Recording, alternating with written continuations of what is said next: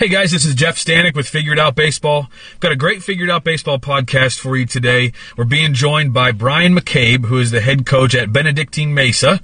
Benedictine Mesa is an NAI school in Mesa, Arizona. Um, a guy that's had a lot of success and someone that we've tried to have on the program a couple times, but it uh, finally worked out today. So before we get into questions with Coach McCabe, I'll go through a bio for you so you know where he's come from and, and what he's done. He's originally from Lena, Illinois. He played at Clarke University collegiately, an NAIA school in Dubuque, Iowa. Uh, while he was there, the team set the school record for wins. He also graduated in 2013 from there and began his coaching career there. He was there as an assistant coach in the springs of 2014 and 15. Again, that's at Clarke University. The spring of 2016, he was an assistant coach at Phoenix College, a junior college in Phoenix, Arizona. And from there, he jumped over to Benedictine Mesa. In 2017 and 18, he spent two seasons as an assistant coach and the pitching coach.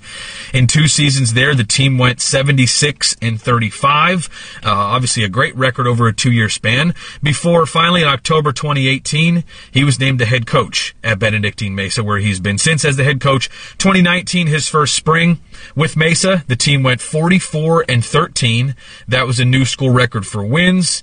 The team in 2019 was ranked in the NAIA for the first time in school history. They got as high as number 16.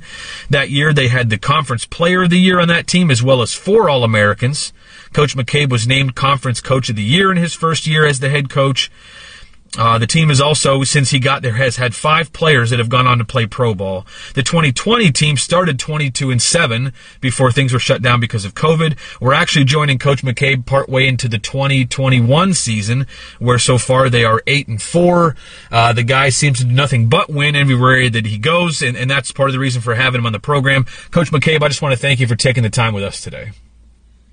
Appreciate you having me on, Jeff. I think I need to hire you to uh, introduce me all the time because that that was a pretty good one there. It feels good, but no, I appreciate you uh, letting me on. I'm excited to talk today.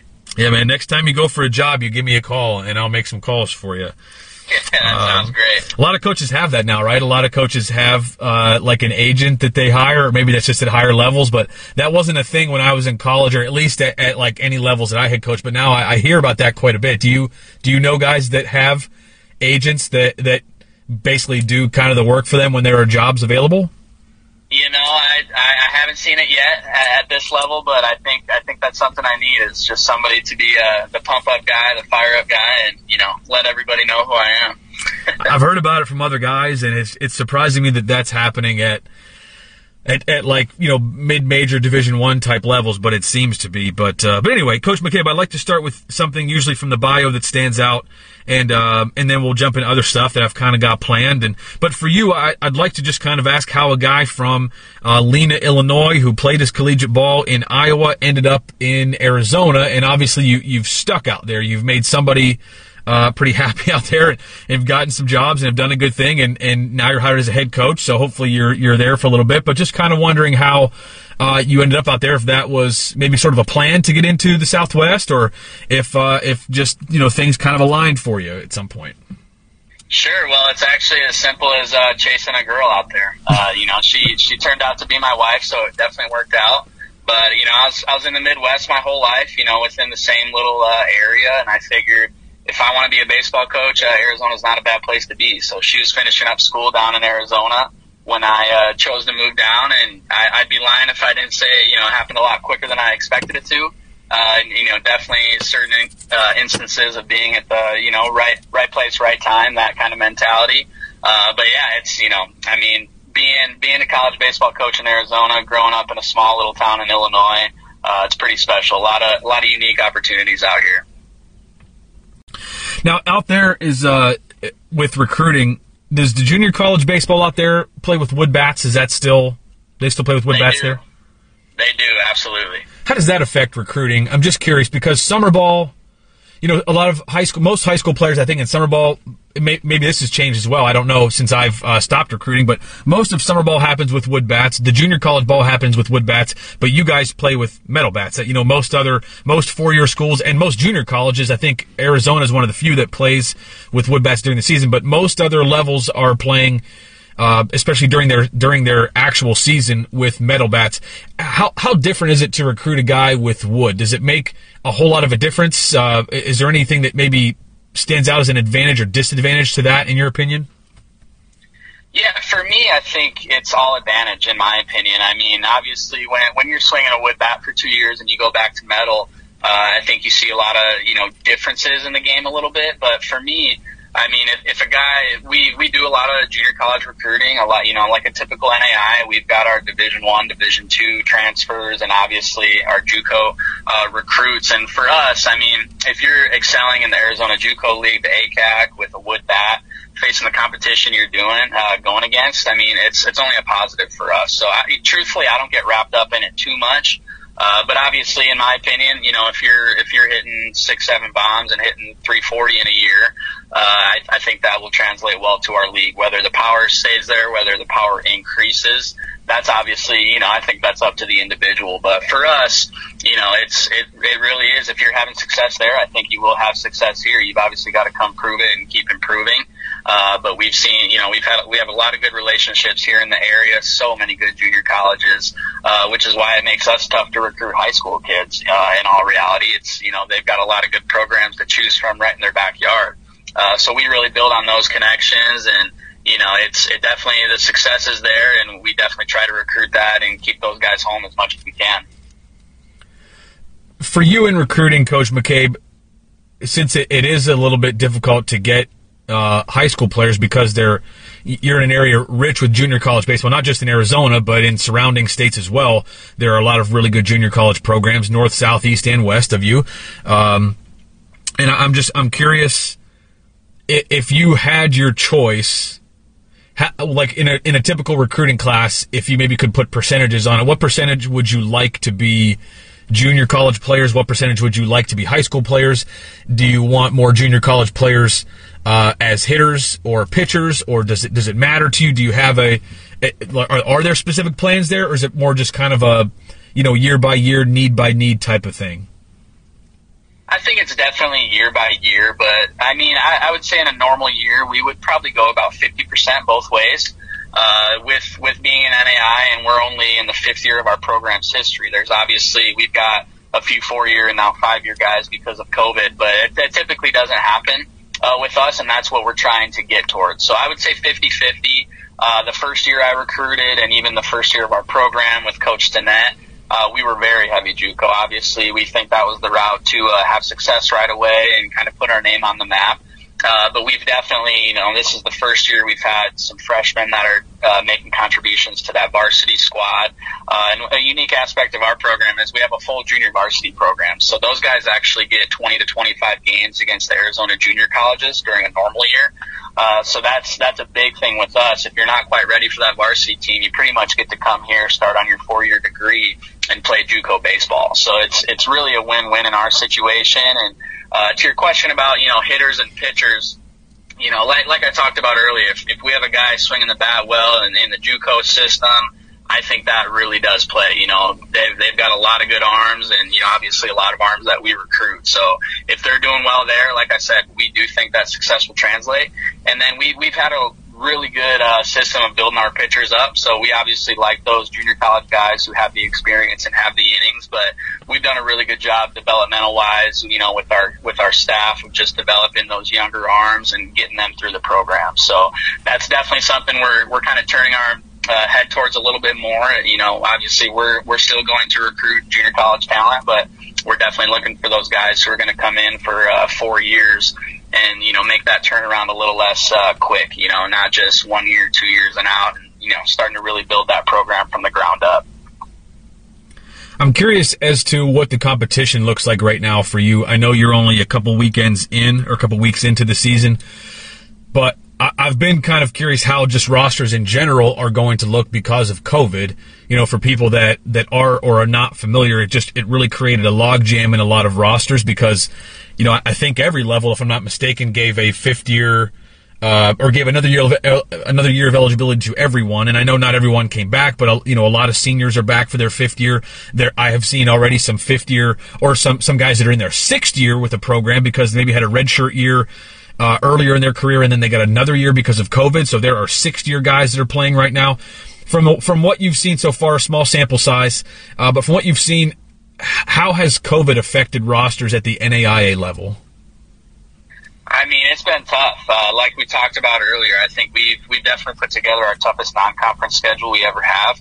Uh, I think 12 games, nine of those, eight of those have been against ranked teams. And, you know, from my perspective, it's just all the, you know, not all, like you mentioned, most of, most of those seniors that had an opportunity, a lot of them took it. You know, you never know when you're uh, going to get to continue to play baseball. So a lot of guys took that opportunity. And, and the way I've seen it, just all those guys are back. Plus, you know, there's obviously been some movement at the Division One, Division Two, JUCO levels. Uh, so there's, you know, I've seen a lot more transfers uh, getting on these rosters, whether it be, like I said, the Division One, Division Two, Division Three level, just good players all around, uh, and a lot of players, you know, that haven't. It's been impossible to do scouting reports these first couple weeks because you know we really have no idea what these teams have. Uh, a lot of them just got done recruiting, you know, two months ago before uh, spring started. So it's definitely uh, the way I've seen it, a ton of talent out there, and you know we're lucky to you know, play that tough schedule and really see where we are nationally and, you know, rankings wise. And it's, it's definitely been tough. There's, there's a lot of teams out there, a lot of teams that have made improvements that, you know, we haven't seen yet. Uh, so it's definitely exciting. It's, it's a good time, I think, in all of college baseball for just putting talent together and seeing good baseball. Could you talk a little bit for people that aren't that familiar with NAIA baseball about uh, transfer rules? Because I, I know, you know, I never coached at the NAIA level, but I always it, it seemed like a, a, a, level that I would have enjoyed a lot. I liked the junior college level. I liked coaching at that level for various reasons, and it seemed to me like like the rules are a little bit looser at NAI in a good way, where you can you can kind of do some things that you want to do without rules necessarily stopping you, and you can recruit how you want to recruit, and, and kind of. Um, you know there aren't there aren't eligibility issues with guys transferring from different levels for the most part. Maybe something I'm not aware of. But could you just kind of tell people that are listening to this that aren't real familiar, Brian, what what transfer rules look like and, and how you end up with like Division One, Division Two, and junior college transfers on your roster, whereas that might not be something that's that's possible to do most of the time uh, at the NCAA level. Sure. I mean, the the biggest thing for me. Uh, first and foremost, as far as the eligibility requirements, it, it's pretty much in line with NCAA. But like you mentioned, the transfer requirements. So you know, if you're going to go from a Division One to a Division Two, or, or excuse me, Division Two to a Division One, you know, a lot of times there's that that year where you have to sit out, and I know a lot of those rules are changing, you know, as we speak. Uh, but for us, you know, truthfully, if if a student doesn't like where they're at, or if you know the situation has changed for them, uh, there is no penalty. They can go from Division One to us and Division Two to us, and we obviously recruit the junior college uh, uh, athletes just like those schools do. So it, it really is, you know, it makes it nice. And like I said, sometimes it's difficult because that turnaround is so quick. Uh, but I think that's why, you know, especially at the top 25 level of NAI, it's, it's really good baseball. It's, it's students who were, you know, circumstances changed wherever they were, wherever they were planning on going. And, uh, we do a lot of things and, you know, we accept a lot of things that maybe those bigger NCAA schools wouldn't as far as just, uh, situations and, uh, you know, maybe some family life things, financial situations, a lot of those. Uh, we're just very flexible with that. So it's, you know, obviously they have to come in and do their work academically. That's, I think, something a lot of, a lot of people assume is, you know, it's kind of the Wild West, which it definitely was in the past. I played, you know, 11, 12 years ago and I don't remember any sort of, you know, you have to follow this, follow this, but it's it's definitely uh, a lot more strict now. But like you mentioned, uh, transfer wise, I think that's why you see a lot of uh, you know Division One players transfer back, and you know they can come really just dominate and put themselves in a good position for professional baseball. So that's you know I think that that's something when we're recruiting, we tell guys a lot is you know if, if you're going to go to that Division One, Division Two, wherever that is, you know you may be the 20th guy or whatever the case is, and we really sell ourselves on you know getting good exposure, playing a lot, and you know we'll play 55 games in a normal year. COVID has changed that a little bit, uh, but you're going to come out and you know play every day, be in Arizona. You know, there's obviously a ton of scouting networks out here, and most I would assume 30 teams all have an area guy within 10 minutes from our facility. So it makes us very uh, exposable and, and those things. So I, it's it is a lot different, uh, but you know we're we're really trying to change that and not get you know not get the guy with you know a ton of baggage. And sometimes those situations are out there, and you just got to go with your gut. But it, it is a little different. But in other ways, I would say we're we're pretty similar as far as uh, you know what you got to do academically, what you have to do in the community, and those kind of things. And the academics and the community stuff, those are like even if NAI didn't require it, I think most programs just agree that that's something that needs to be done if, if your team is going to be successful. It's just it's you know it's a requirement within the within the team, even if it's not at the level. But I just think it's I think it's cool at the NAI level that you can get those transfers from different places, and I think that you're absolutely right that there are guys out there that that need a tr- need a change of scenery sometimes, and and of course a lot of times guys don't want to sit out a year and. Um, and it just makes sense to go to the NAI level if you can get to a good program. If you need uh, a change of scenery for one reason or another, you know, I know it at the pro level, you know, scouts look for different things than necessarily can get you on the field. Sometimes I, I've had at, at, the junior college level, I've had I've had guys transfer to us from four year schools, you know, Power Five type schools that didn't play there for a year, two years. I, I we've even had a a redshirt sophomore, so he was in a program for two and a half years at a Power Five level that really just never got time, um, never never got to see the field a whole lot, and then comes to junior college for one season and, and, and signs a pro contract. So, uh, you know, pro guys are looking for something different than sometimes than what can get you on the field, and a lot of times at higher levels, there are guys that are established. There are guys that that not only have you know stuff that scouts like, but just have a lot more pitchability or uh, maybe you know, more more pit, uh, whatever it is that more uh, you know more of a, a pitch repertoire or whatever uh, that gets guys on the field, whereas other guys just don't get a lot of time. And um, you know, to me, anytime I talk with a family, which I still do as a, as a scout sometimes, just trying to help kids that are uncommitted find an opportunity. You know, I, I think guys are going to be happy if they have two things basically. I think if they go somewhere and they win and they go somewhere and they play they're going to be happy. And usually if one of those two things is not there something's going to be missing. If a guy goes to a program and plays and they're not very successful there's probably going to be some frustration. If a guy goes somewhere on a really good team and wins but doesn't get an opportunity to take part in it there's going to be some frustration.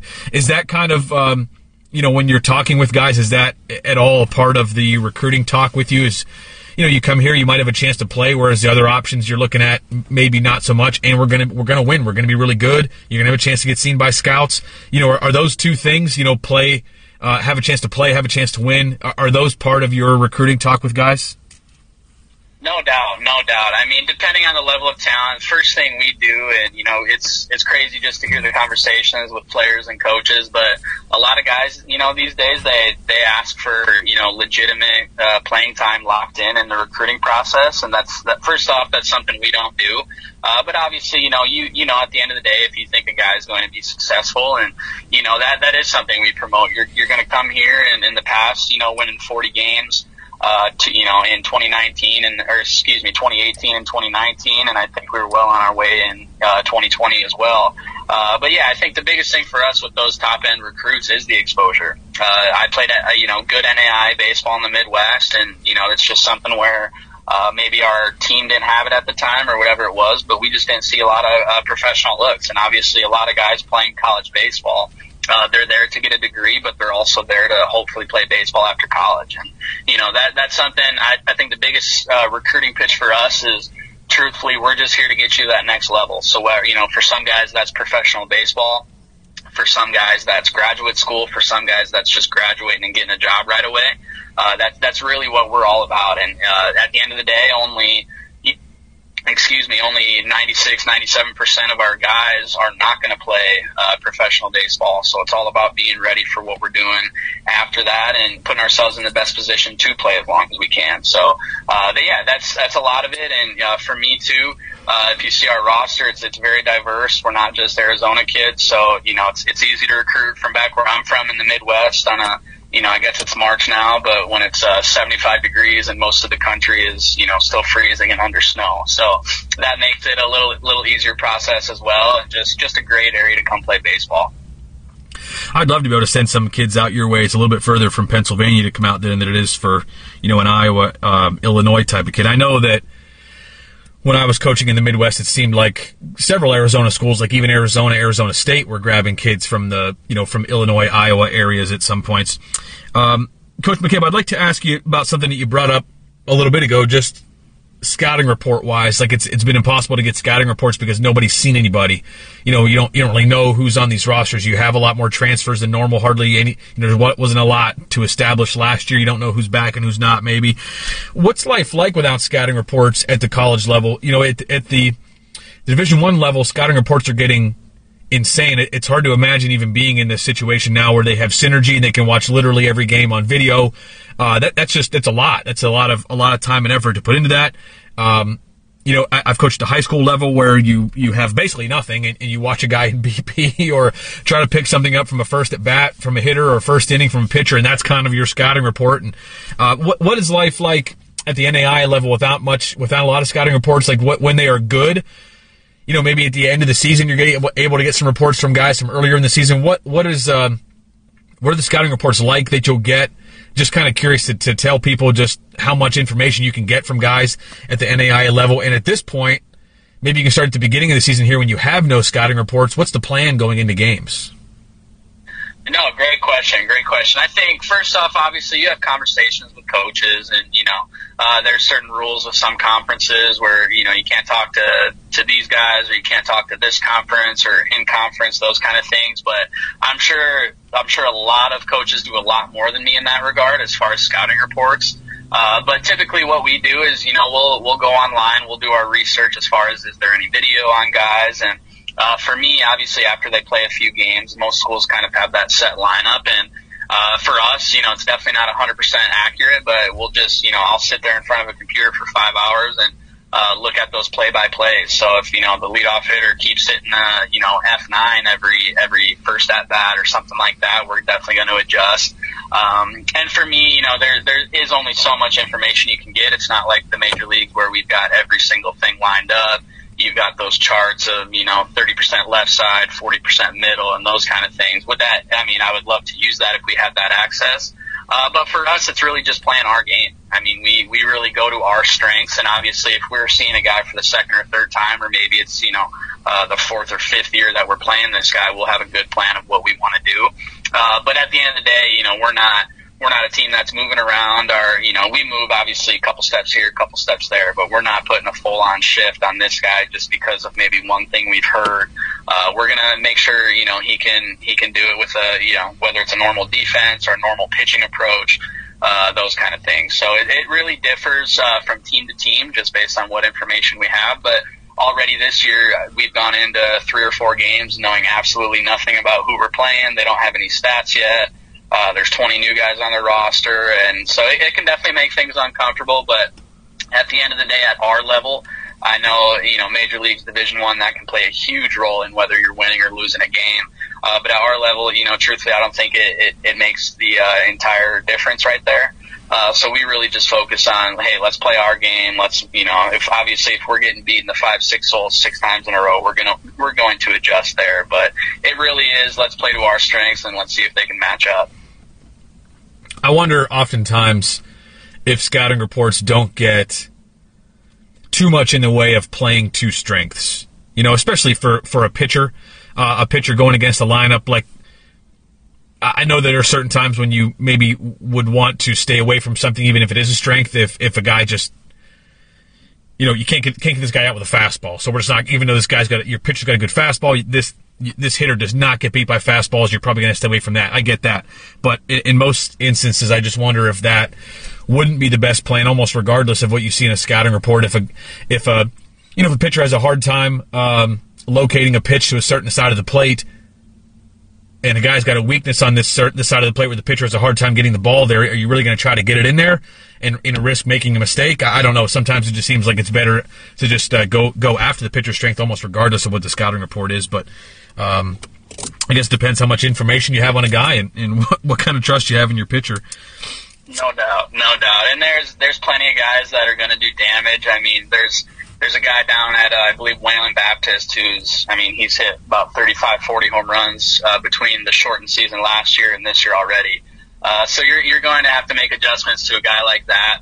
But like you said, at the end of the day, you know, I think guys are at our level, even though they are successful. I think they, you know, they do have weaknesses, and you, you know, you see in the big leagues, guy, you know, obviously velocity is gonna is gonna hurt you, but guys are throwing 99, 100 down the middle. Uh, to to great hitters, and you know that velocity is still going to beat some guys. So uh, we like like you said, like I said, you know, really focusing on what we can do uh, and, until a guy just you know absolutely goes off against us, and we need to make an adjustment quick. Uh, we'll kind of stick to our game plan, and you know sometimes you are going to get beat, and you know a lot of guys they want to put their head down right away or say, hey, that plan didn't work. But sometimes you just get beat. You just got to tip your cap, move on to the next AB and the next approach. Coach McCabe, I'd really like to spend some time in this podcast talking about winning. It's something that I love to talk about. I, as a coach, I, uh, you know, I hated losing. I, I, loved winning. I think I hated losing more than I liked to win. It was, to me, and, and I was around some really good head coaches that taught me a lot. And to me, it was, you know, you expected to win. And so when you won, it wasn't like, you know, it wasn't a jumping up and down experience. It was like, a, that's, yeah, that's what we came here type of experience. That's why we came here in the first place.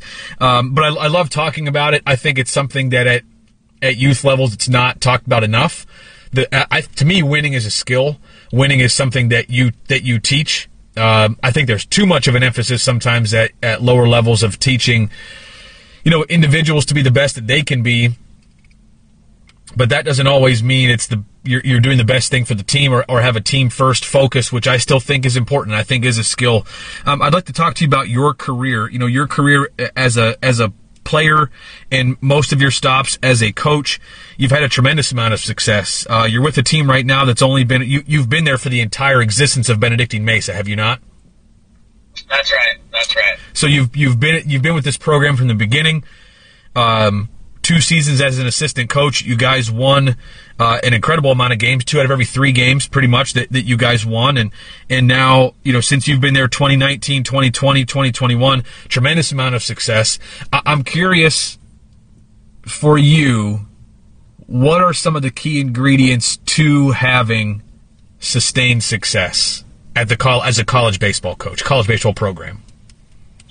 No, that's a great question. It's got me thinking a lot there. Uh, I, I think the biggest thing with us, uh, like you said, you kind of at, at some point you expect to win. Uh, but for me, it's you know, when we get done with a win or we get done with a good day of practice, for us, there's always something to learn. And I, I think that's sometimes where the sustained success uh, is lacking. You know, you may have one good year, two good years, um, and then, you know, you kind of just assume that success is coming and you don't really talk about what ways you can get better. So for us, you know, I think the guys almost get frustrated when we win games as opposed to when we lose because when we lose, I pretty much, you know, we walk, you know, we do talk as a group pretty much after every game, but when we lose, it may last five seconds uh, to say, hey, we got a, got another one tomorrow, one of those quick things, and you're out of there. But when we win, sometimes we stand there for five, ten minutes and say, hey, if we want to become mm-hmm. the program we want to, if we really want to make a, uh, a stand nationally, these are the kind of things we have to do. These are the kind of things we have to cut out. So I, I think that's big for them. Uh, letting them know, hey, we can enjoy that win, but it's, you know, there's a lot of things to be learned there. Uh, and, and for me, you know, one of the other things I really just focus on is, you know, there is a standard every single day. Whether whether we're just hitting for an hour in the cages, whether we are lifting, you know, everybody is there, everybody is, you know, awake, you know, eye contact, uh, all those things. It, it's really big for me. Uh, I've seen, you know, I've been with programs, I've been on teams uh, that just kind of sleepwalk their way through the day, uh, and, and that's that's really not a way uh, to sustain success. You know, when when you're going in college baseball and you're in April and May and we are, you know, in the fifth game of the week, uh, you really have to rely on that grit and that toughness. And if you try to sleepwalk walk your way through that, it's, it's going to uh, end quickly for you. So, um, but yeah, I mean, it's, it's obviously a lot of fun to win. Uh, that's that's what we're here for to to grow lives. Obviously, to win baseball games, it's a lot more fun uh, to win games than to lose games. But uh, you know, like I said, for us, it's just that everyday standard of hey, this is this is what is expected, and I, you know, I'm a 29 year old head coach, uh, so a big aspect of our program and our culture is I'm not coming in trying to be your dad. Uh, that it doesn't does no good to have that wavelength of me being 29 and uh, you know most of our leaders being 22, 23. Uh, a couple are 24 now because of COVID. So um, we it's really hey, this is what's expected, and we're either going to do it or we're not. And at the end of the day, something I've had to learn you know, in some of those tough losses where, you know, you try to get really fired up and you try to let your emotions show is at the end of the day, uh, as coaches, we, we can't control what's happening on the field. We, we got to put our guys in the, in the, uh, the, give them the opportunity to succeed based on what we give them in practice, the drills we give, you know, what are we doing in the weight room to keep them healthy and strong. Uh, and on game day, we just, you know, turn it loose and say, hey, this is, this is your guys' job now and this is what we expect. So, uh, I, I think it's kind of fed off itself. And, you know, there's definitely been challenges. Uh, you know, just taking over from a newer head coach, you know, change, even though I worked with Coach Stinnett, just doing things a little differently. So we've, we've definitely had our, are times where guys are, you know, sometimes questioning or why are we doing this? And that's something I love is, you know, asking questions being on the same page with our leadership group, uh, a lot of those things. And I think once you get that going, uh, that, like you said, that success really sustains itself. It's, it's not really me talking about it anymore like I did a lot, you know, two years ago, last year. Uh, it's more, you know, those seniors really saying, hey, this is what it's expected uh, we're, we're going to do it. And, and when you have that buy-in from the leadership group, it, it becomes a lot easier on us as coaches. I know that you probably you, you had things rolling pretty well by the time you got there. But if you when you have individuals or even like small pockets of individuals, like maybe you have a group of guys on the team that maybe kind of hang out together and and maybe they're just not pulling in the same direction that you are. Uh, you know, I read somewhere recently, and I'm going to paraphrase and probably do a really poor job of it, but but anytime a team is is trying to move in one direction, as players, you're either you know you're every player on that roster is either pulling in the same direction as you, they're pulling against you, or they're neutral and you're having to drag them along. Um, and I thought that was a really good visual. And I think you know, you can, I think any coach can kind of look back at any team that he's had, and almost every individual on the team that you can look back and say, "Yep, that guy was either going this direction, that direction, or was neutral." for you as a head coach, Brian, in a short time that you've been there, and again, you've had the program rolling. It's not like you took over a losing program where you had to completely change the culture. But when you're trying to create something, establish something, and you're a young guy, and, and maybe you have a guy on the roster that just doesn't buy in for whatever reason, it's just different. What you're teaching, what you're coaching is different from what he's used to. Maybe you and, and that player just, there's a little bit of friction there for whatever reason. How do you handle that? you know how quickly uh, how quick are you to uh, to tell a guy that he probably needs to find a different place to play you know not not not in a uh, in a coarse way but just telling a player like look this just isn't this isn't a good fit for I don't I don't think for either of us I think it's better if you find somewhere else or you know how quick are you to decide that or almost take a player on as a project and say all right like I'm going to get this guy on I'm going to do everything I can to get this guy on board if it doesn't happen at the end of the year we might have a conversation but like I'm going to make this a, priority to get this player on board. I'm just kind of curious how you handle it when players, you know, don't completely buy in because I, have had this conversation with coaches before. I think it's a narrative that you read a lot on social media. But but all of the a lot of times like conversations like like you and I like that question I just asked you, it seems easy right? It seems easy when you just sort of talk about the surface level stuff, like yeah, we just ex- we this is what we expect, and, and over time it, it just happens. But obviously, there's a lot of there's got to be some times of conflict in between, and that's kind of what I would like to ask you just about those times of conflict, or maybe you know players that just don't buy in for whatever reason, players that are pulling in the opposite direction you know, from what from what you and the other coaches and the leaders on your team are trying to establish. How do you handle that? Uh, in, in, what ways, and how quickly are you to make, uh, or how quick are you to make bigger decisions, like telling a guy, like I think it's time for us to part ways? Sure, that's that's a that's a great question. It's something I've obviously you know been learning and evolving over these past five six years of coaching, and you know third year as a head coach now. Uh, for me, I, I think I'm a very patient guy uh, two years ago, I, I probably would have said I'm going to let this play out throughout the year and you know see what happens. But I've, I've realized over the past couple years that that's not the approach to take because, like you said, if even if you have one guy pulling against everybody else, uh, depending on that guy's stature on the team and you know is he in the lineup, those kind of things. Uh, that can really damage, uh, you know, what you're doing. So I would say this year, you know, we've got you know, obviously it's it's not perfect, and I don't think it will ever be perfect when you're dealing with 40, 50 individuals, uh, college guys. Uh, but at the end of the day, I think this year we may be a little less talented than we've been in the past. But I know when those guys get together that they're going to do everything they can to, whether it's come out on top or back each other up.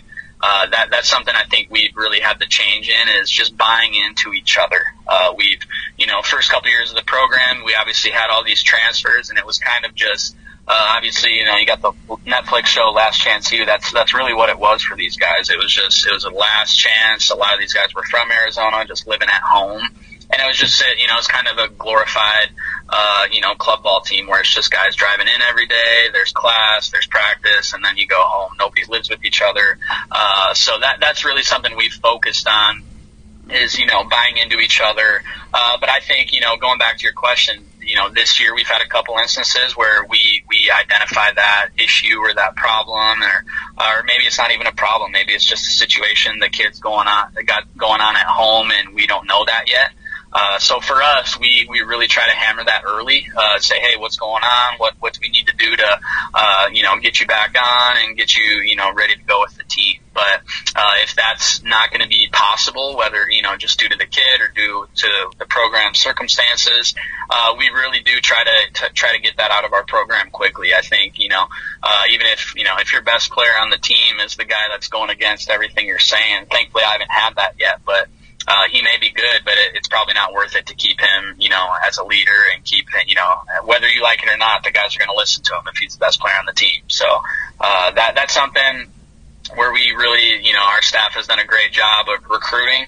Uh, we bring in guys that you know we have really good relationships with, and a lot of guys now that you know we we recruit out of high school. They go to you know say Mesa Community College or Scottsdale Community College, and then we get them two years later. So we've already known the kid for three years, uh, and and a lot of the just building those relationships. But it is very important. That's something I. You know, at my first year, I would say, "Hey, let's get the nine best guys. Let's put them in the lineup. Let's get them on the field." And now it's it's a lot more of, hey, what is, what does this guy, you know, mean to the rest of the group? What what's his respect level? And you know, a lot of those things uh, go into what we what we like to put, whether it's you know a travel roster, whether it's you know our lineup, or whether it's just who we recruit. So it, it's definitely taken on much much more of uh, my focus uh, is getting those right guys, and you know, make sure we do have those guys that are going going along with you because, like you said, it can be tough. Coach, I want to go back to another thing that you said a little while ago, just kind of sticking on the, the, the broad general topic of winning and uh, and about the sort of conversations you have with guys after wins and losses. Now, after wins, it seems like your focus is to to not let guys get too high on that win, you know, and kind of just remind them that if we're going to keep going, if we're going to keep having success, these are the things that we need. There, you know, we, we need to get better in this area. In this area, we need to stop. You know, we need to stop doing this so much or, or whatever after a loss, it's it's a pretty quick conversation. Do you come back the following day or or even a couple days later and talk about the loss at some point and just sort of go over, uh, you know, positive and or negative uh, notes you had from the game and just kind of like after a lot after a win, you come back and say, okay, we we we won. Awesome, but here are some ways we can we can get better. Do you have that talk after losses, or after losses, do you just try to put it behind you as quickly as possible, move on to the next day, and not even really focus on maybe what what led to the loss? I think it's mixed a little bit. Uh, we we definitely will talk. So, say if we play three games over the weekend, we'll definitely come. You know, first couple minutes of practice. Uh, you know, before COVID, we were having classroom sessions where we'd hammer a lot of that out. Uh, but I would say we, we will mention a couple things. We're not going to stand there and talk for 20 minutes about the previous loss or anything like that. Uh, but we, we will, I think the guys see it with how we approach practice that next day. Uh, whether it's, you know, we're, we're really put, you know, we got smoked on curveballs all weekend, so we're going to put the curveball machine on today, or, you know, we just need to get our feet work, you know, footwork going with, uh, the infield, a lot of those things. So I think, you know, I, I would say we don't necessarily talk about it a lot, but our guys are smart enough. They know what we're working on that day and say, hey, we haven't worked on this for, a week or two, you know, oh, it's because this weekend it, it wasn't the greatest in that area. So I think that's that's where the mature aspect comes in. And like I said, I'm not coming in trying to be anyone's dad, and it's it's a very uh, mature program. It's it's a bunch of you know typically older guys that are you know they've been through the wringer before. So it's all about you know what are we going to do the next day. But you know, for me, also not talking about it a lot in a baseball season. You know, if you let uh, you know, some negative streaks uh, start getting in your head, I think that can only get worse as time goes on. So we really just focus on the next day, uh, winning the next day, and you know that's something. I, you know, between winning, I truthfully haven't talked a lot about winning in the past two years compared to my first year. Uh, because I think it's much more about that process, much more about how you treat the day. Uh, I think if you treat, you know, today, Monday, practice well, I think that Tuesday game is going to go a lot better than just focusing on that result on Tuesday. So practice day to day. What what is the what is practice like uh, for you guys. If someone were to come and observe practice for maybe a week or two weeks, and, and it was just a, a you know a, a typical practice that you were having at Benedictine Mesa, what what would I expect to see? You know, what are some staples for you guys? Not not so much like practice plans, but like you know what what should I expect to see? You know, a, a, ton of hitting. Should I expect to see like super high energy, really intense stuff? Should I expect to see a lot of game type situations? Like, what are some staples of your practices that you feel like allow you as a team to win the day and be prepared for your next competition, whenever that will be? I think the first thing is uh, for us, one size doesn't fit all. So you know, if, if you go start with the pitchers, uh, you're going to see guys obviously getting their bands in, getting their plyo balls, a lot of that thing. But uh, you may be looking at a group of you know 25, 30 pitchers and going, "Holy cow, what are they doing?" Because uh, everyone may be doing something slightly different. So on the pitching end, that that really is our biggest focus: is what do we need uh, for you you know, what do you need to do to keep yourself healthy and keep yourself going, uh, as opposed to, hey, this is our program. It's one through 25. You have to do this, this, and this before you throw. Uh, we really, you know, let them, you know, kind of own, own their development and those kind of things. But, um, I would say the biggest thing overall, you're going to see a lot of individual defense. Uh, we don't do, you know, we don't just put nine guys out there and go through in and out and do a lot of those things. It's a lot of, uh, breaking the, you know, play catch. Infielders are going to do individuals for 45 minutes to an hour. Uh, you know, getting a lot of those things in. Uh, and then, you know, we, we do hit most days. I would assume, you know, a lot of schools do that. Uh, we, we're lucky enough to have a great ATEC machine where, uh, you know, we can go, whether it's fastball, curveball, right hand, left hand. Uh, so we do, you know, we do get a lot of time on that. And, you know, I, I think that machine's better than, you know, me just throwing a 35 miles per hour from the low left-handed slot that I have uh, I think it's you know a lot better for those guys to get those those kind of live live reps, and uh, the machine has I think played a big part in our development here. Uh, just being able to not only you know does it take manpower to get uh, you know get through 40 guys of uh, hitting BP, but obviously you know it makes it a lot easier when when you've got that machine. So. Uh, another thing for us that I, you know, I think is a little different than what I've seen at some other places is we really focus on, you know, conditioning every day and focus on sprinting, uh, whether it's pitchers, whether it's hitters. I know a lot of guys, you know, still running poles and doing a lot of those things, but you're going to find our conditioning and especially our strength program when we get in the weight room, a lot of that is focused on speed, power, quickness, uh, as opposed to, you know, just getting that lactic acid out, whatever, whatever that is. And, um, so I think, you know, there, there's a couple standpoints right there, and we really try to compete. We really try to do one on one, two on two, or nine on nine, uh, just putting, you know, pressure into practice. I think obviously if you can practice at a, at a difficult level, uh, under a lot of stress, I think that's going to make those games, like I said, roll out on Tuesday, you know, roll the balls out and let's play the game. So if we, if we put ourselves in those situations all week and try to compete, uh, that that's really what we focus on. Um, like I said earlier, we've got a full JV program, uh, so obviously those guys are looking to get on varsity, and we don't we don't set that roster uh, final roster until May for the playoffs. So it, it really doesn't you know, it's it's competition every day. If, if you're the first guy on JV or if you're the last guy on varsity, you know, there's a lot to work for because that roster may be changing, whether it's you know tomorrow, whether it's this upcoming weekend, a lot of those things. So it's it's always about that competitive environment, and we're never just out there, you know, hey, we're out here to take a swing and just have a nice easy day. What about on game day? So that's a practice day. On a on a typical game day, if I were to come out and watch watch your team play for a weekend, you know, watch you play two, three, four games in a row, what could I expect to see as far as the identity of your team? You know, who do you who do you want your guys or coach your your your group to be? Like, what are some important things for you that, again, win or lose, I'm going to see this when I come and see your team play because that's just who you are. Yeah, I think uh, you know just a couple things. I'm a very laid back guy. Uh, I'm sure you can already tell in this conversation, but very laid back. So you're not going to see a lot of panic, uh, whether it's from the coaches, from the players. I mean, we've already been down big a couple times early this year, and we've dug ourselves out of a hole and gotten a win. So uh, it's, it's really just kind of an even keeled team. Uh, you know, I would say they're not they're not too quiet, they're not too loud, kind of right in the middle there. But very, uh, like I said, we're a very mature group, so nothing is going to really, uh, you know, set us off, and you know, we don't don't know how to react to this.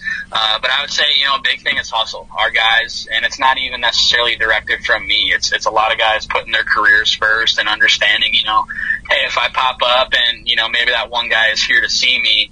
Uh, even if I pop up, I better be on second base and you know getting that good time. So it's it's always about doing things the right way, and you know something I've preached. You know, I, I love uh, the new you know the new age of the game, and you know guys showing their personality and, and those things. But at the end of the day, we try to act like we've been there, done that. I think I think there is something to be said for that. Uh, because we all know in baseball it's going to come back around to you. If, if it's if it's good right now, it's probably going to get bad at some point. If it's bad right now, you're probably going to get out of a slump here soon. So uh, that's that's really how we try to treat that. Uh, but at the end of the day, you know, biggest thing, like you said, what's what's kind of the one big thing? I would say it's just a very relaxed team and you know enjoying themselves. I think they really, you know, a lot of them, like we talked about, we're we're getting into that culture where they are living together, they are, you know, best friends and those those uh, situations. Uh, so that's something we've, you know, I've really noticed this year in the dugout is just guys really uh, pulling for each other and, you know, not so much just worried about their at bat. You know, hopefully if they strike out, they come sit in the dugout and they cheer, you know, their roommate on who's hit behind them. So that's, those are a lot of things we've seen. And, um, uh, yeah, I mean, it's, it's been great. It's, you know, the team, uh, this year and in the past, you know, we've had so many great guys and, you know, like I said, it's, it's a very diverse team. So we've got guys, uh, you know, I think right now we're about 19 states, four countries on our roster. Uh, so it's just cool to see, you know, the guy from Panama City hanging out with the guy from small town Iowa and then just, you know, being friends, cheering each other on and, you know, showing each other kind of the different ways to play baseball. That is very cool. And, and something I really appreciate when rosters look like that. I, I get, you know, schools when they don't. I, I get that certain schools, it's just, for what they have to sell, it's a lot easier just to. It makes more a lot more sense just to recruit pretty locally. But I really appreciate rosters that that have that kind of diversity and come you know players coming from all over the country and and outside this country. I think that's always a really cool thing because that's you know that, that's what pro ball rosters are going to look like. You're going to have a lot of guys from outside the country. A lot of guys have that speak a, a different primary first language, and um, I, I, just think that's a, that's a cool thing, a, a, cool thing for players to be around at the college level, um, whether or not they're going to go on to play at the at the pro level. So, coach, I want to ask you a little bit about game day prep. Um, I don't know. In, in, as a high school player, like game day was was almost was like another practice day in a way. Like you were going to high school high school baseball for me, even though I didn't you know didn't have a great coaching staff or anything like that, but it, it, it felt different. Like that that pregame prep was like we were we were still preparing. Whereas in college, uh, a lot of the programs that I coached for, game day prep was more like uh, we're already prepared. We're just going to kind of get enough reps to like to feel good coming into this game type of, of a thing. I'm kind of curious as, as, just for you and your team. Um, and I know that individuals might be a little bit different, but generally speaking, what is what is game day prep for for your players like? Meaning, you know, in the pregame, what's the purpose of it? What's the intent behind it? What's the energy level behind it? What's the intensity behind it? Um, just wondering, wondering what that looks like for your guys. Let's just start with like early in the season when everybody's feeling good. Like later in the season, you, you might have some arms that are hanging and guys do things a little bit differently. But early in the season when guys are pretty fresh, what does what does what does game day prep for you guys look like? Um, in all phases, maybe maybe go hitters and pitchers if you can. Yeah, I think uh, it's for us, it's you know, like I like I've said a couple times already. Let's roll the balls out and play. It's you know, I think we've done enough to prepare uh, throughout the week, throughout the season. And in my opinion, this this surely isn't right. But in my opinion, if you're trying to go over mechanics with a pitcher, or you know, hey, let's make this adjustment with your swing on game day. You know, in, in my opinion, that's that's not something we need to do on game day. Let's let's wait till the next day, focus on you know our swings on BP the next day to really uh, get at that. Uh, but for us, it, you know, it's maintaining a lot of intensity while also just relaxing, if that makes any sense. I think, you know, we really focus on obviously taking three or four good rounds of swings. Uh, but when we're on defense, when we're on those fungos, uh, really focusing on having good reps. I think, you know, in my opinion, a lot of guys really get lazy, uh, you know, on the fungo or whether they're getting live ground balls, you know, from the guy hitting, uh, you know, just, just getting, bad footwork or you know getting we and we really focus on those throws across the first base as well. And and like you said, you know some guys' arms may start hanging, and you really gotta uh, preserve those throughout the year. Uh, but that's something we really focus on is getting all the nets we can out there if we get a ball live, let's let's play that ball live and let's finish the play because fungos are great, but at the end of the day, it's you know it's a little different ground ball. It's not quite 100% game speed and coming at you maybe a little bit softer than off the bat. Uh, so that that's something you know whether it's hitting, defense, base running, you're only doing each station you know on game day for 10, 12 minutes. Uh, so it's really just maintaining focus on that, and then at the end of the day, you know if we're the home team, you get a 45 minute break. That's where you know some guys take a nap. You know, we've been big with meditation these past couple of years, so some guys will just go, you know, get get in some dark uh, uh, space and just meditate for a little bit and just slow things down. So, like you said, every guy's a little bit different, but we still, you know, we're not we're not out there yelling at guys on you know practice or game days, but we're not out there really having that intensity. It's more just you know, if you get five, six reps, you know, ground balls right now, make sure it's a hundred percent. Make sure your footwork is correct, and you know, just hammering those kind of small little details on game day. So different teams obviously are different, and their and their pulses are different. But it seems like you have a lot of guys on your team. Uh, it sounds like that are sort of like almost your energy level, where they it's you know other teams they want to in that forty five minute break between they might be, you know, uh, you know listening to music to get them pumped up or or whatever. Or guys that are guys that are. Uh, you know, getting their smelling salts out or, or just whatever it may be for the game. Um, I've, I've been around those types of guys, guys that are taking their energy drinks and, and, but it sounds like your guys, I mean, if they're, if they're taking naps and meditating, like they're in a, a much different sort of a, sort of like that slow heartbeat all the time type of atmosphere. Um, is, is that something that, does that happen because that's sort of how, what your personality is, or is that just kind of this group of guys? Whereas, like two or three years from now, when you have a roster that's almost turned over, like might that be different, or is this uh, is this something that you sort of intentionally like your guys to to sort of have this sort of even coolness, calmness about them at all times, where it's not like you need to get really amped up for this situation? Yeah, I think, well, you know, one quote I heard, it's been probably a couple years now, and uh, something I really believe in is, uh, you know, whether it's your leaders or whether it's your coach, I, I really do the do think the team plays at the speed of your leaders. Uh, so that that's kind of something, you know, maybe it hasn't been 100% intentional uh, on my standpoint, but I think they do follow that lead. And, you know, sometimes I remember in my first couple years, we may have a call go against us and everyone just looks down to see if I'm going to run out there and start screaming and doing all that stuff. Um, and at the end of the day, that, that may work once, but I don't, I don't think that's a, uh, you know, something you can replicate day after day after day. And, uh, like I talked about earlier, you know, baseball is such a game of emotions uh, so if we can keep our emotions level, and you know, I've seen way too many good players in the past just completely take themselves out of games because uh, they're just frustrated with a strikeout or how that play went, how their inning went. Uh, so I think you know, uh, it like you said, every guy's uh, themselves. You know, we've still got guys, you know, crushing the bang and doing that that stuff and getting themselves amped up, ready to go. Uh, but I think they understand, you know, uh, we we've worked with Major League University this year. Austin Byler's been great, just kind of helping us out with the mental aspects of the game and uh, just you know helping us focus on you know what is that kind of you know what's that level I need to be at when I'm in the plate in the box. Uh, and it's just you know I think that's helped us out big time. But you know it's it's definitely not something. I have, you know, to control. Uh, if, if the guys want to be, you know, blasting music, getting crazy, you know, in my opinion, that's more kind of like what I experienced in high school football. You know, you just want to go out there and, you know, hit somebody as hard as you can, which obviously isn't exactly what you do in baseball. But if that's what guys need, that's what guys need. And I think, you know, just letting each guy, again, be themselves, whether it's physically, uh, personality wise, I think that's something, you know, our, our, our guys definitely enjoy. Uh, the one size doesn't fit all attitude that we have, whether it's baseball or not.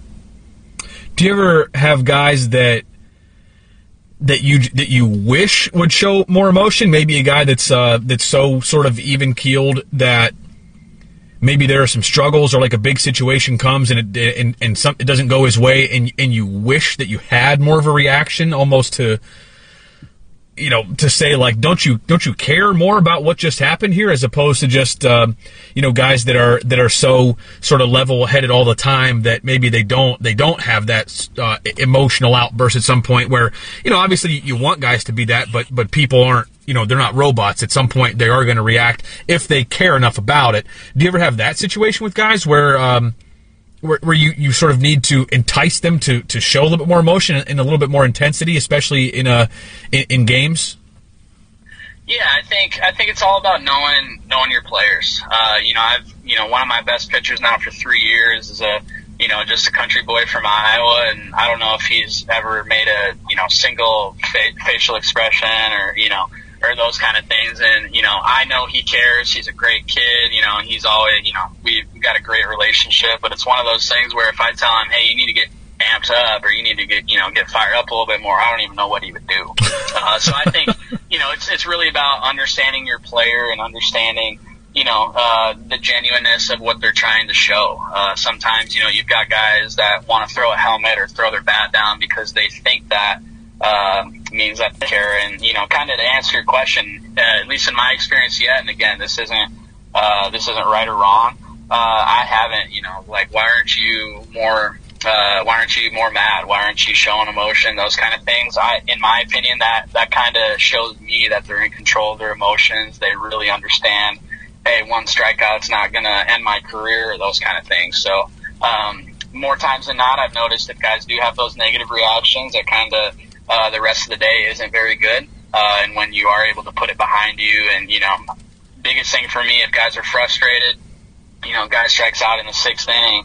Uh, I don't, I don't say a whole lot in the dugout on game days, but you know, kind of the big thing I'll say is, hey, you've got a bigger at bat in the ninth. You know, get ready for that at bat in the eighth inning, the ninth inning. You got another one coming. Uh, we just got to be ready for it because you know the mental aspect. It does us no good to sit there and think about an at bat for uh, you know, uh, for three innings. And myself, you know, I kind of pitched in the closer role in college, and it does me no good to, you know, think about that loss that I had or the blown save for a week, you know, till next weekend because that's just going to eat at you, and you just have to find a way to get better. So, so we really focus on, you know, just just owning the moment, controlling yourself, and if you are a guy that shows emotion, great. If you're not, you know, that's fine too. So on the recruiting trail, last question here for you, Coach McCabe. On the recruiting trail, I've heard a lot of coaches in the past that have just that have said that they, you know, one thing they really like about guys, especially you go to like a showcase type setting, but they like high energy guys. They like guys that are kind of bouncing around the field and that are um, that have a good motor. That was a, a, a term that I heard as a young uh, recruiter that I that I heard from you know from from several coaches who I looked up to and and I, you know, I began to like that. I liked guys with a high, with a, a good motor, a high motor, not a guy. Whereas the opposite of that was a guy that just, um, you know, looked like to use your, one, your term that you used earlier, a guy that was kind of sleepwalking through, you know, whatever event you were going to see, whether it's a high school game or a showcase or whatever. When you're scouting, you're recruiting guys, do you look for guys that that that have that high motor and, hope that you can teach them to sort of to sort of balance themselves out? Do you look for guys that look like they're able to control their emotions right now? And if you and if you do that, if you do the second where you're looking for guys that can control their emotions now and don't get too you know hyped up or, or, get too down on themselves or aren't throwing their bat or helmet or whatever if you if you find guys if you're recruiting guys that that seem like they're pretty level headed do you then have to do some digging kind of ask their coaches whether or not like you know does he is, is he just not real passionate about this or is he pretty mature with his emotions? Yeah i think you know that that's a great question and something that we've you know we've taken a lot of time as a staff to figure out exactly you know what kind of kid do we want. Uh, but I think the biggest thing is, you know, we're, we're going to recruit talent. We're going to recruit good people.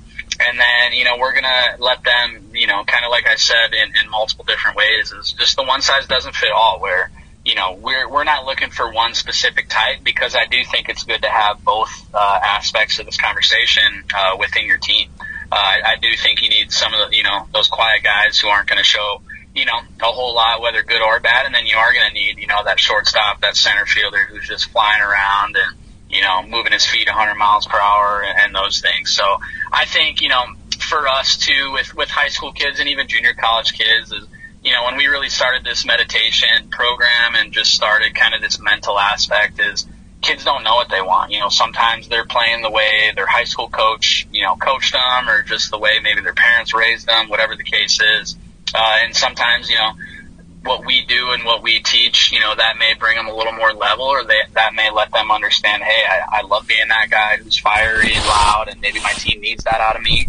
Uh, so, you know, kind of not to dodge your question, but to kind of answer it a little bit, it's, you know, we, we really look for both sides. Uh, if we see a guy that's out there, you know, screaming and going 100 miles per hour a minute, that's not something that's going to deter us from, uh, you know, recruiting him. And on the flip side, if we see a kid who strikes out to end the game in the, you know, biggest tournament of the year, whatever it is, and he doesn't show emotion, that's not going to, you know, check him off our list. I think it's, it's good to have that balance of both and good to have that understanding. Uh, so it's it's really just you know recruiting the kid, recruiting a good person, and then allowing them to be themselves. And I think that's something we've had a lot of transfers from different places, and you know some have said you know hey this is the first place where I can I can do this or I can do that, and you know I think we've seen a lot of good success with that, not just boxing people into what we think they should be. Uh, so that that's something you know that we've really focused on. And I don't think it's dodging the answer at all. It's a perfect answer. That's why I wanted to ask you that if you maybe seek that kind of player out, or you just are willing to let guys be who they are. And, and I think it's a great answer, and I and I appreciate all of it. This is uh, Brian McCabe, everybody. He's the head coach at Benedictine Mesa, an NAIA school in Mesa, Arizona. Coach, is there anything that you want to leave us with today, or anything that we didn't talk about that that you would like to just you know, kind of mention at the end of this thing? Uh, anything to wrap it up? Yeah, no, I think, you know, it was great talking with you, Jeff. And, you know, uh, something, I guess, last thing I'll leave you with, and, you know, we've been talking a lot about baseball. It's something we really focus on in our program is just being a good person. And I think, you know, I've, I show the guys examples of just my current life, who I work with, those kind of things. And at the end of the day, baseball is going to end. So we really focus on, you know, creating good habits that are, you know, going to carry outside of baseball. And I think, uh, you know, so many times us coaches, players, you know, I know how I was as a player. You're not thinking about anything other than, you know, practice the next day in the game. And I think, you know, the more you can do to create those, uh, habits that, you know, go beyond, uh, the baseball field and just doing good things. That's, that's really what I've tried to focus on, you know, individually and as, as a program these past couple years. So, I think you know it's it's easy to get wrapped up in our baseball bubble, but you know obviously this COVID has allowed us to step back a little bit and you know uh, see where we are. But it's uh, that that's you know that's huge for us, and I guess that's kind of the last thing I'd mention is a lot of what we do. Yeah, it's baseball geared, but it's all designed to make these guys successful uh, human beings. You know, once they graduate, and at the end of the day, that's that's what. Uh, college athletics is about. If you can sneak a couple more years out of pro ball and you know make some money, have some fun, uh, that's great. But you know, we're really focused on uh, what we're doing after this and how we can continue to be a good person. I always love to hear that because it's really hard to have that perspective as a 19, 20, 21 year old uh, and to have a coaching staff who who does that and helps you focus on those things and bring those brings those things to light, I think is so advantageous for the players in your program. Coach McCabe, this has been awesome. I appreciate the time very much. I thank you for joining us. You're in the middle of a season right now, and uh, you know you certainly have a lot of other things on your plate. But to join us on a podcast, we're very very grateful for that and for all that you shared with us today. Absolutely, I appreciate it, Jeff, and this has been awesome. You're doing a great thing here.